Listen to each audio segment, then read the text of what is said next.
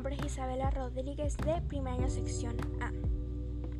El tema que voy a desarrollar en esta tarde es muy interesante, ya que trata sobre mi experiencia personal en cuanto a los cambios que he sufrido, tanto físicos como biológicos, durante este periodo de pubertad, considerando que la adolescencia es el periodo inmediatamente posterior a la niñez.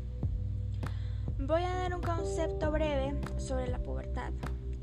La pubertad es el momento de la vida cuando un niño o una niña madura sexualmente. Es un proceso que suele ocurrir entre los 10 y 14 años para las niñas y entre los 12 y 16 para los varones. Causa cambios físicos y afecta a niños y niñas de manera distinta. En primer lugar, dentro de los cambios físicos que he experimentado durante este periodo están, por un lado, el aumento considerable de mi estatura, ya que estoy casi del mismo tamaño que mi mamá. Asimismo, el crecimiento de los senos y caderas más anchas y el inicio de mi menstruación. En segundo lugar, en cuanto a los cambios psicológicos, puedo mencionar que me identifico más con mi grupo de amigas. Tengo cambios de humor constantemente y mis gustos han cambiado. Anteriormente jugaba con mis muñecas, ahora me gusta ver videos, escuchar música, estar pendiente de las tendencias actuales. Mi gusto por la ropa han cambiado, así como los colores.